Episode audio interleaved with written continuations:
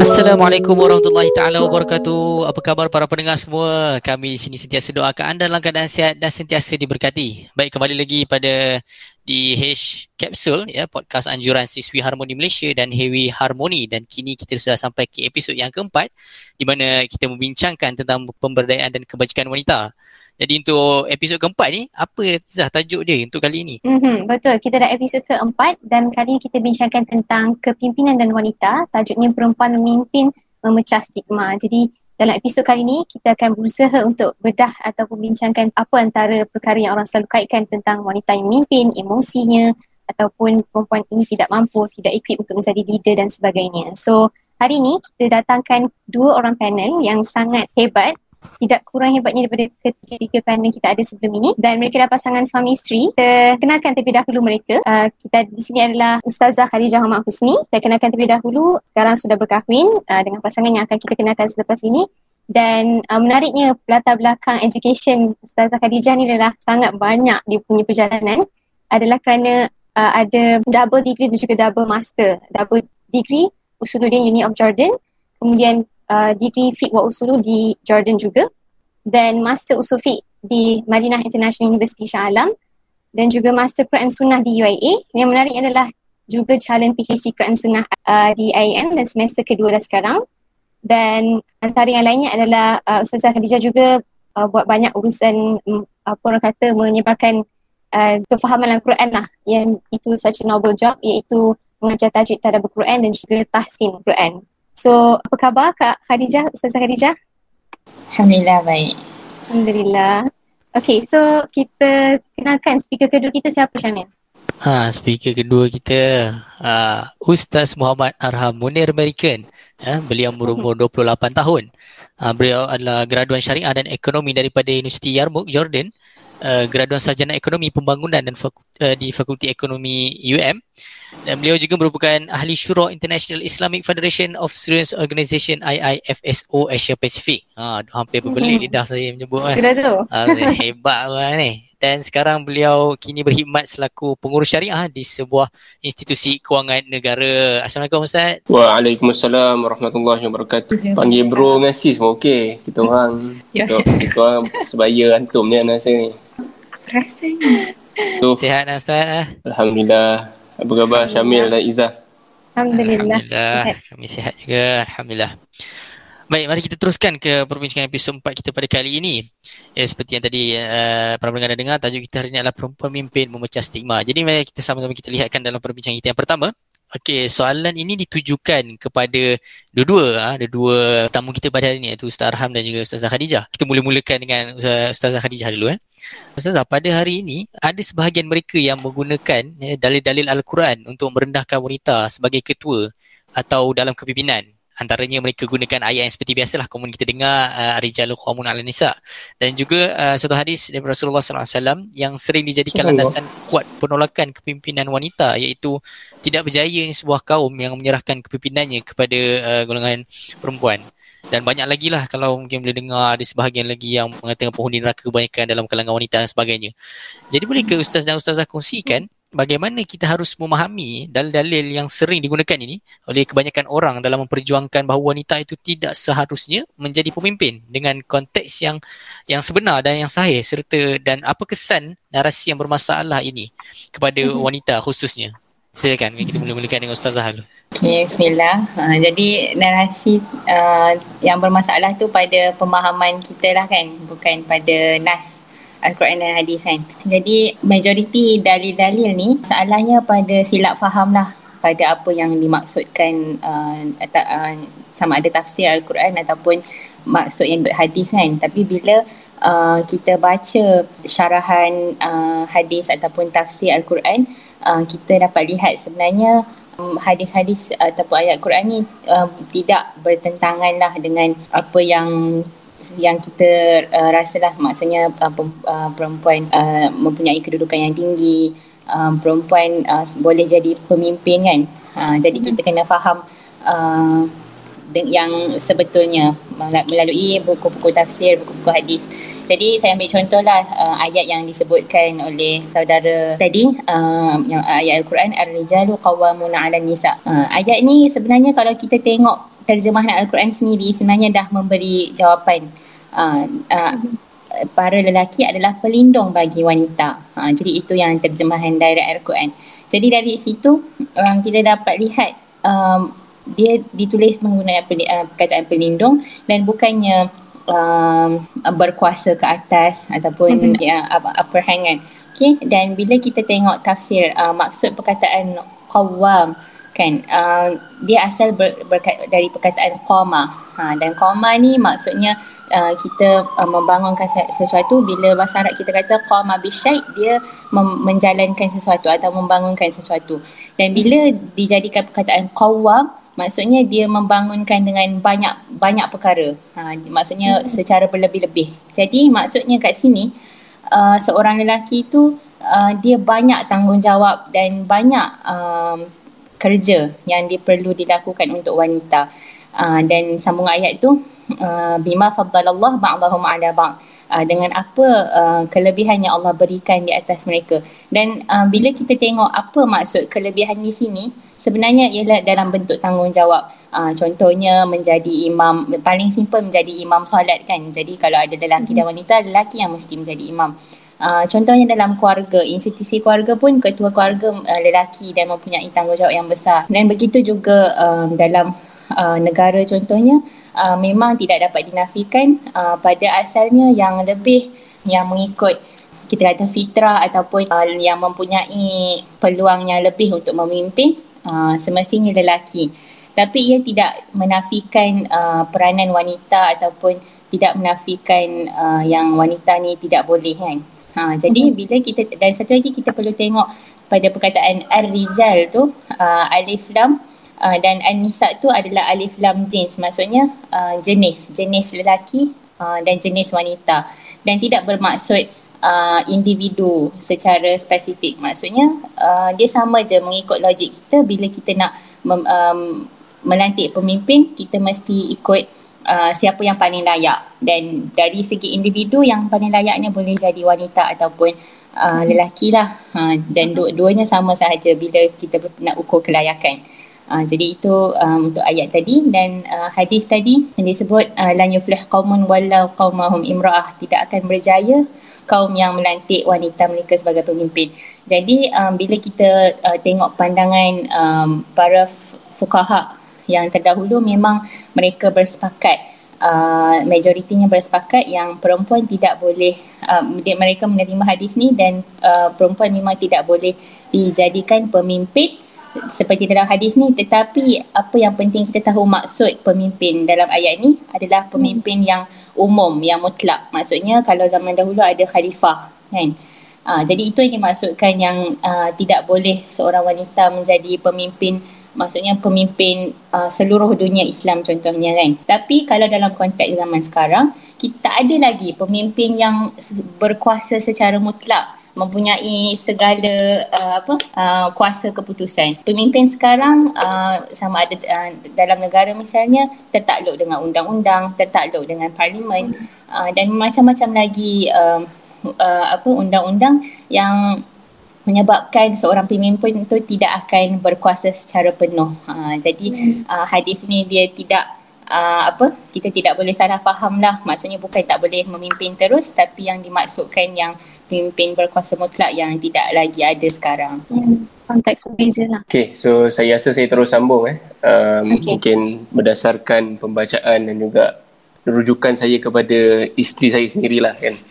Um, memang dua dalil yang disebut tadi adalah dalil yang agak popular yang dibincangkan dalam kalangan masyarakat. Uh, yang pertamanya ar-rijal qawwamun 'ala nisa, uh, seolah-olah memberi gambaran bahawa lelaki ini uh, mengatasi wanita dalam banyak perkara kan? Tetapi sebenarnya um, bila kita faham sese- sesebuah ayat ataupun sesebuah dalil jangan kita fahami satu dalil tu dengan kita menafikan dalil-dalil yang lain. Eh, itu antara prinsip yang saya rasa perlu ada kepada kita terutamanya uh, sebagai seorang muslim dan juga lagi-lagi lah kepada pelajar syariah. Uh, kita perlu melihat kepada keseluruhan dalil-dalil lain kan? Uh, contohnya bila kita tengok Quran and uh, jangan sekadar kita melihat satu ayat kemudian membuat konklusi kita juga kena melihat ayat-ayat lain yang berkaitan kan? Uh, hmm. itu baru kita bezakan Quran dengan Quran kan? Kita juga ada sumber kedua contohnya hadis kan? Kita perlu juga tengok um, hubungan antara satu ayat Quran dengan hadis-hadis. And dan kemudian bila kita lihat hadis juga kita kena kaitkan hadis dengan hadis yang lain dan juga hadis dengan ayat Quran. So um, saya tak nak ulang uh, poin yang disebut oleh um, Ustazah Khadijah tadi. Uh, mungkin saya boleh kongsikan satu ayat yang um, menunjukkan bagaimana sebenarnya in terms of um, kedudukan. Dan uh, Islam tidak membezakan kedudukan menur- mengikut gender kan? Hmm. tidak ada gender gap ataupun tidak ada um, perbezaan gender antara lelaki dan perempuan. Kan? Hmm. so itu tertakluk kepada semua benda. Yang bila kita faham konsep tu Islam menyamaratakan kedudukan wanita dan lelaki dan kita tidak akan memandang sesuatu sesuatu isu tu menurut kacamata gender. Kan? So ayatnya kalau saya boleh kongsikan daripada surah at-taubah ayat 71 a'udzubillahi minasyaitonirrajim wal mu'minuna wal mu'minatu ba'dhuhum awliya'u ba'd bil ma'ruf wa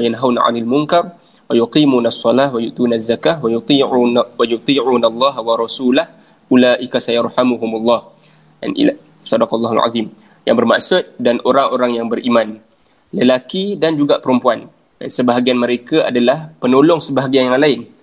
Mereka menyuruh mengerjakan yang makruf mencegah dari yang mungkar mendirikan solat menunaikan zakat dan mereka taat kepada Allah dan Rasulnya mereka itu akan diberi rahmat oleh Allah Subhanahu Wa Taala.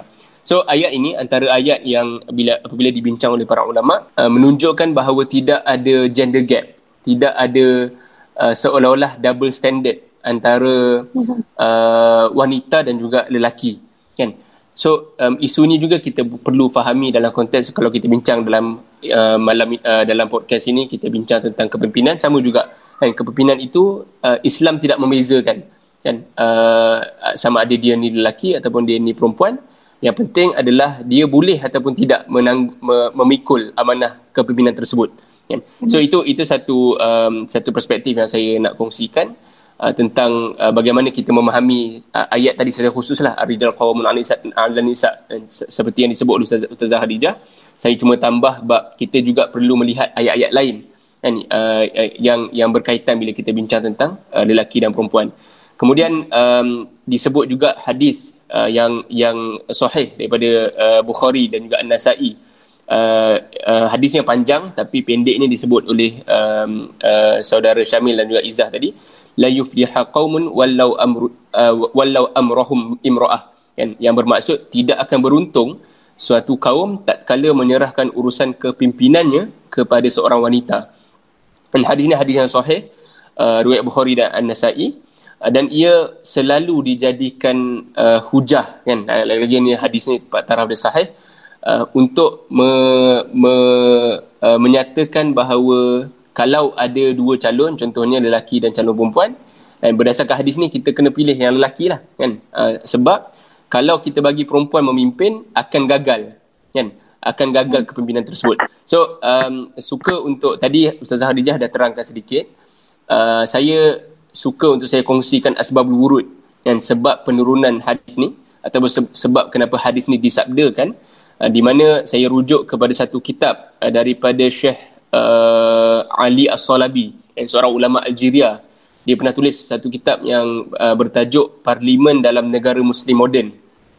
Kan? Uh, so di, disebut hadis ni dia merujuk kepada satu spesifik event ataupun satu peristiwa khusus di mana Nabi ketika itu disampaikan berita bahawa uh, berlakunya um, uh, ketidakstabilan politik di Parsi. Kan? So um, kita tahu dulu pada zaman Nabi ada dua empire besar, Rom dan juga Parsi. Uh, dan di Parsi ketika itu berlaku mereka dilanda krisis politik uh, dan moral dengan sistem tirani yang korup dan juga perebutan kuasa yang sangat dahsyat dan sehingga ketika itu hampir tercetusnya peperangan dan kemudian uh, urusan pemerintahan ketika itu diserahkan kepada puteri Kisra dan so Kisra seorang pembesar dia um, dia dia sudah tiada kemudian urusan pemerintahan itu diserahkan kepada puterinya uh, disebabkan uh, struktur pemerintahan itu yang uh, seolah-olah macam uh, dia dia berdasarkan pewarisan kan. So dia pergi kepada anak lah. Kan? So um, sistem tersebut yang tidak terkait dengan syura, tidak ada sebarang perbincangan yang berlaku, tidak mengambil endah pandangan umum, uh, maka disebabkan um, struktur pemerintahan dan juga struktur sosial Parsi itu, maka Nabi sebut sabda ni kan merujuk kepada pelantikan Puteri Kisra tu. So um, kalau ikut daripada Syekh Ali Solabi dia kata hadis ini merujuk kepada that specific event sahaja. Dan ini dikuatkan lagi dengan bila kita macam saya sebut di awal tadi, bila kita baca hadis, kita juga kena kaitkan dengan hadis yang lain, kita juga kena kaitkan dengan Quran. So Syekh Ali Solabi bila dia ulas hadis ni, dia dia juga mengulas dalam kacamata melihat kepada surah uh, An-Namlu bila mana Allah menceritakan uh, kisah seorang pemimpin yang merupakan seorang wanita kan puteri Balqis dalam banyak riwayat sebut kan so disebut pemerintahan puteri Balqis ini uh, kalau kita boleh tengok surah An-Naml bermula dengan ayat 32 hingga 34 uh, di mana um, diceritakan bagaimana puteri Balqis berjaya memimpin umat dia memimpin kerajaannya. Dan antara sifat puteri Balqis ni adalah dia sangat mementingkan syura kan? Dia sangat mementingkan syura. So kalau tengok dalam surah uh, ayat ke-32 tu saya ringkas saya kongsikan bagaimana uh, di, um, raja perempuan itu iaitu Balqis berkata, "Wahai ketua-ketua kaum, berilah penjelasan kepadaku mengenai perkara yang aku hadapi ini. Aku tidak pernah memutuskan sesuatu perkara sebelum kamu hadir memberi pendapat dan mempersetujuinya." Kan ila akhir ayat. So um, di sana kita dapat kita boleh dapati bahawa uh, pemerintahan nak menentukan berjaya ataupun tidak pemerintahan itu bukan bergantung kepada gender pemerintah tetapi lebih kepada struktur ataupun cara pemerintahan itu dilakukan. So nampak beza macam di uh, Puteri Balqis dia mengamalkan proses, pro, uh, prinsip syura perbincangan hmm. dan disebabkan itu dia berjaya dan dalam kisah hadis yang tadi disebut itu kisah Puteri Kisra yang dalam struktur pemerintahan yang tidak ada syura dan sebagainya maka Rasulullah sebut dia akan gagal. So itu sedikit uh, Allah alam um, minta maaf lama saya bercakap. Saya serahkan balik pada saudara Syamila Izzah. Baik, uh, terima kasih Ustaz dan juga Ustazah Khadijah sangat padat dan straight to the point sahaja. Yang jelas kita perlu untuk melihat uh, satu-satu nas dan dalil itu dengan mengaitkan juga dengan apa existing dalil Cing tidak boleh untuk melihat dari sudut satu sudut saja dan terus uh, kita buat kata putus okey perempuan tidak boleh memimpin based on uh, ayat yang kita ayat dan hadis yang kita selalu dengar kan. So uh, sekarang kita nak move on to di bahagian yang uh, penting untuk kita lihat bila mana kita melihat isu ini uh, orang selalu kata tentang wanita tidak boleh memimpin dan sebagainya adalah to go back to the history ataupun uh, sirah sendiri. Boleh tak kita tanyakan pada Ustazah Khadijah apa antara uh, tokoh-tokoh sahabiah yang mengagumkan yang banyak memberi sumbangan pada Islam yang mana kita boleh lihat ini adalah bukti bahawa Islam datang tu dengan mengangkat dan mengiktiraf nilai sebenar wanita terutama ni dalam kepimpinan yang kita selalu uh, kata perempuan ni macam tadi saya katakan tidak uh, layak dan sebagainya. Silakan Ustazah. Uh, jadi um, satu perkara yang kita perlu ingat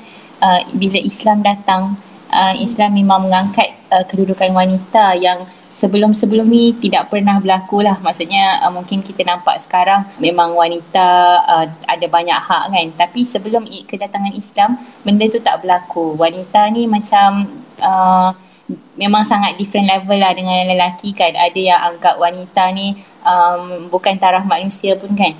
Uh, mm-hmm. dan uh, saya bagi contoh lah. Uh, contohnya zaman uh, Hammurabi. Uh, tu antara uh, yang sang, apa sistem yang sangat uh, awal sebelum uh, Nabi Isa lagi.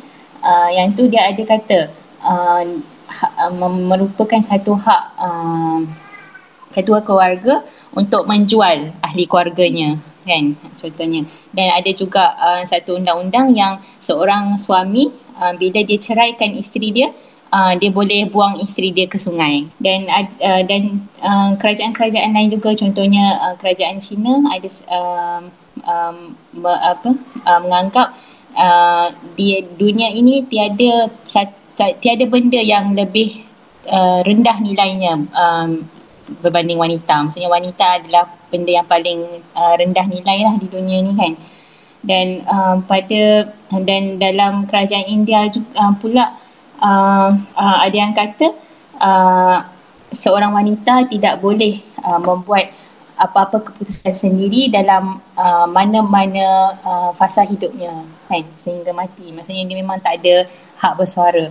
Uh, tapi bila datangnya Islam dan banyak lagi lah kalau kita tengok pada zaman jahiliah macam mana wanita ni uh, macam tak ada harga diri kan? Tapi bila datangnya Islam wanita sangat berperanan daripada sekecil-kecil dalam keluarga dan uh, juga masyarakat jadi bila kita tengok contoh uh, sahabiat kan uh, tak terkira lah ramai kan yang uh, masyur-masyur uh, contohnya uh, Sayyidatina Khadijah kan uh, wanita pertama yang beriman. Bila uh, beliau jadi wanita pertama dia jadi sangat signifikan. Dia menjadi kuduah kepada semua wanita ataupun secara umumnya umat Islam uh, sehingga hari akhirat. Uh, dan uh, seterusnya Sayyidatina Aisyah. Macam mana Sayyidatina Aisyah uh, sangat uh, berilmu tentang um, hukum-hukum syarak dan menjadi rujukan para sahabat kan. Para sahabat dan bila kita tengok riwayat para sahabat yang tanya ramainya lelaki. Ha, jadi mereka um, tidak berasa uh, segan ataupun uh, apa tidak patut bertanya kerana Sayyidah Aisyah, Aisyah memang sahabiah yang paling berilmu. Dan kalau kita tengok uh, ada satu situasi Ummu Salamah uh, zaujan uh, Rasulullah. Uh, Ummu Salamah ketika uh, perjanjian Hudaibiyah uh, ada satu peranan yang sangat signifikan ketika uh, mereka tidak dapat menunaikan umrah dan uh, Rasulullah ingin menyembelih uh, sembelihan kan uh, dan ketika tu tak ada sahabat yang nak ikut sebab mereka merasakan yang uh, tak patutlah uh, perjanjian Hudaibiyah tu seolah-olah berat sebelah kan. uh, tapi um, Rasulullah ceritakan kepada Ummu Salamah uh, sahabat tak nak sahabat-sahabat tak nak ikut um, ar- arahan uh, baginda. Jadi Ummu Salamah yang memberi solusi kan? Um, memberi solusi uh, Ummu Salamah kata uh, biar uh, Rasulullah yang buat dulu sembelih je dulu pasti sahabat-sahabat lain akan ikut bila Rasulullah sendiri uh, buat kan? Jadi um, kerana uh, apa pandangan Ummu Salamah tu um, selesai masalah kaum muslimin yang ketika ketika itu um, apa taradud dan um, sedih kan dengan apa yang berlaku kan. Uh, dan ada satu lagi kisah lah yang terakhir. Mungkin kisah ni kurang um, masyur kan. Uh, saya pun uh, tak berapa tahu tentang kisah ni sebelum ni. Iaitu saya saya dah tina Nailah. Ha, Nailah ni isteri kepada Sayyidina Osman. Uh, pada zaman Sayyidina Uthman ketika menjadi khilafah kan uh, Sayyidina Uthman dikepung. Dan um, dan akhir sekali dibunuh. Uh, sepanjang Sayyidina Uthman dikepung berpuluh-puluh hari uh, Sayyidatina Nailah yang uh, menjaga uh, Sayyidina Uthman yang ketika itu khalifah.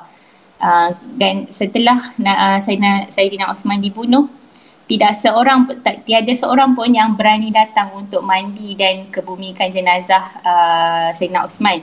Sehinggalah uh, tengok peranan dia kan. Sayyidina Inailah menghantar utusan kepada Jubair bin Hizam dan Huwaitib. Jadi um, Sayyidina Inailah ni dia dia ambil langkah proaktif lah kan menghantar utusan untuk selesaikan uh, pengebumian uh, Sayyidina Uthman. Uh, dan akhir sekali mereka pun keluar antara Maghrib dan Isya untuk menenang Uh, setelah berita kematian tu timbul perselisihan antara Sayyidina Ali dan Muawiyah yang kita pun uh, biasa dengar kan sampai perang kan.